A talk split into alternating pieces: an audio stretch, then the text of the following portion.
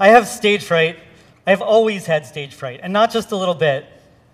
It's a big bit. And it didn't even matter until I was 27. That's when I started writing songs. And even then, I only played them for myself. Just knowing my roommates were in the same house made me uncomfortable. But after a couple of years, just writing songs wasn't enough. I had all these stories and ideas, and I wanted to share them with people, but physiologically, I couldn't do it. I had this irrational fear.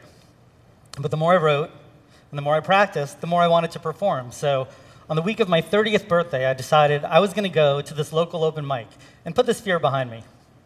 Well, when I got there, it was packed. There were like 20 people there. and they all looked angry.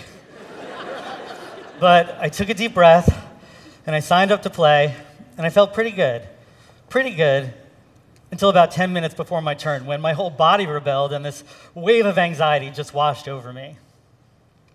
Now, when you experience fear, your sympathetic nervous system kicks in. So you have a rush of adrenaline. Your heart rate increases, your breathing gets faster. Next, your non essential systems start to shut down, like digestion.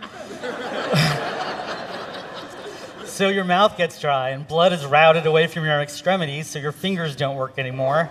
Um, your pupils dilate, your muscles contract, your spidey sense tingles. Basically, your whole body is trigger happy. That condition is not conducive to performing folk music. I mean, your nervous system is an idiot. Really? 200,000 years of human evolution, and it still can't tell the difference between a, a saber toothed tiger and 20 folk singers on a Tuesday night open mic? I have never been more terrified until now.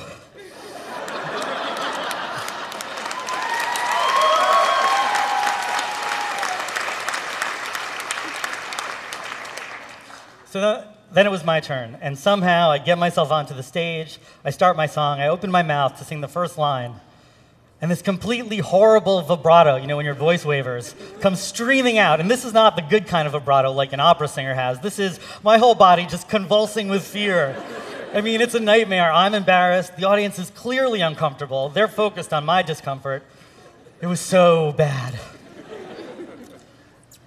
But that was my first real experience as a solo singer songwriter. And something good did happen. I had the tiniest little glimpse of that audience connection that I was hoping for. And I wanted more. But I knew I had to get past this nervousness. That night, I promised myself I would go back every week until I wasn't nervous anymore. And I did. I went back every single week. And sure enough, week after week, it didn't get any better. The same thing happened every week. I couldn't shake it. And that's when I had an epiphany. And I remember it really well because, because I don't have a lot of epiphanies. All I had to do was write a song that exploits my nervousness, that only seems authentic when I have stage fright. And the more nervous I was, the better the song would be. Easy. So, so I started writing a song about having stage fright. First, fessing up to the problem, the physical manifestations, how I would feel, how the listener might feel, and then accounting for things like my shaky voice. And uh, I knew I would be singing about a half octave higher than normal because I was nervous. By having a song that explained what was happening to me while it was happening, that gave the audience permission to think about it. They didn't have to feel bad for me because I was nervous. They could experience that with me. And we were all one big, happy, nervous, uncomfortable family. By thinking about my audience, by embracing and exploiting my problem, I was able to take something that was blocking my progress and turn it into something that was essential for my success. And having the stage fright song let me get past that biggest issue right in the beginning of a performance. And then I could move on and play the rest of my songs with just a little bit more ease. And eventually, you know, over time, I didn't have to play the stage fright song at all, except for when I was really nervous, like now. if, would it be okay if I played the stage fright song for you?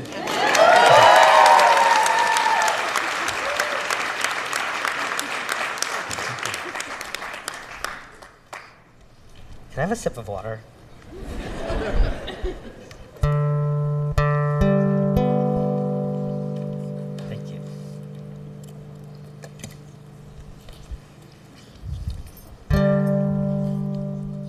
I'm not joking, you know.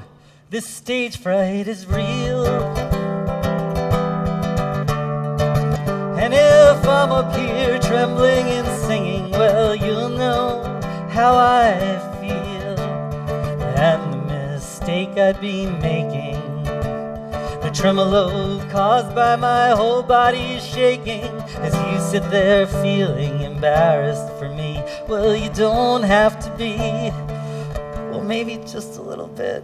Hmm. and maybe I'll try to imagine you all without clothes. But singing in front of all naked strangers scares me more than anyone knows.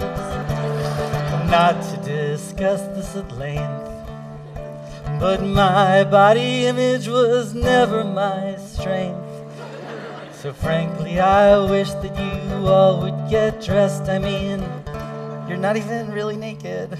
and I'm the one with the problem.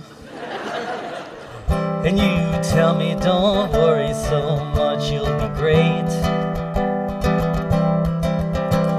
But I'm the one living with me, and I know how I get. Your advice is gentle but late if not just a bit patronizing. And that sarcastic tone doesn't help me when I sing, but we shouldn't talk about these things right now. Really, I'm up on stage and you're in the crowd. Hi. And I'm not making fun of a nurtured, irrational fear. If I wasn't ready to face this, I sure as hell wouldn't be here. But if I belt one note out clearly, you'll know I'm recovering slowly but surely. And maybe next week I'll set my guitar ringing, my voice clear as water, and everyone singing. But probably I'll just start grooving, my vocal cords moving at speed slightly faster than sound.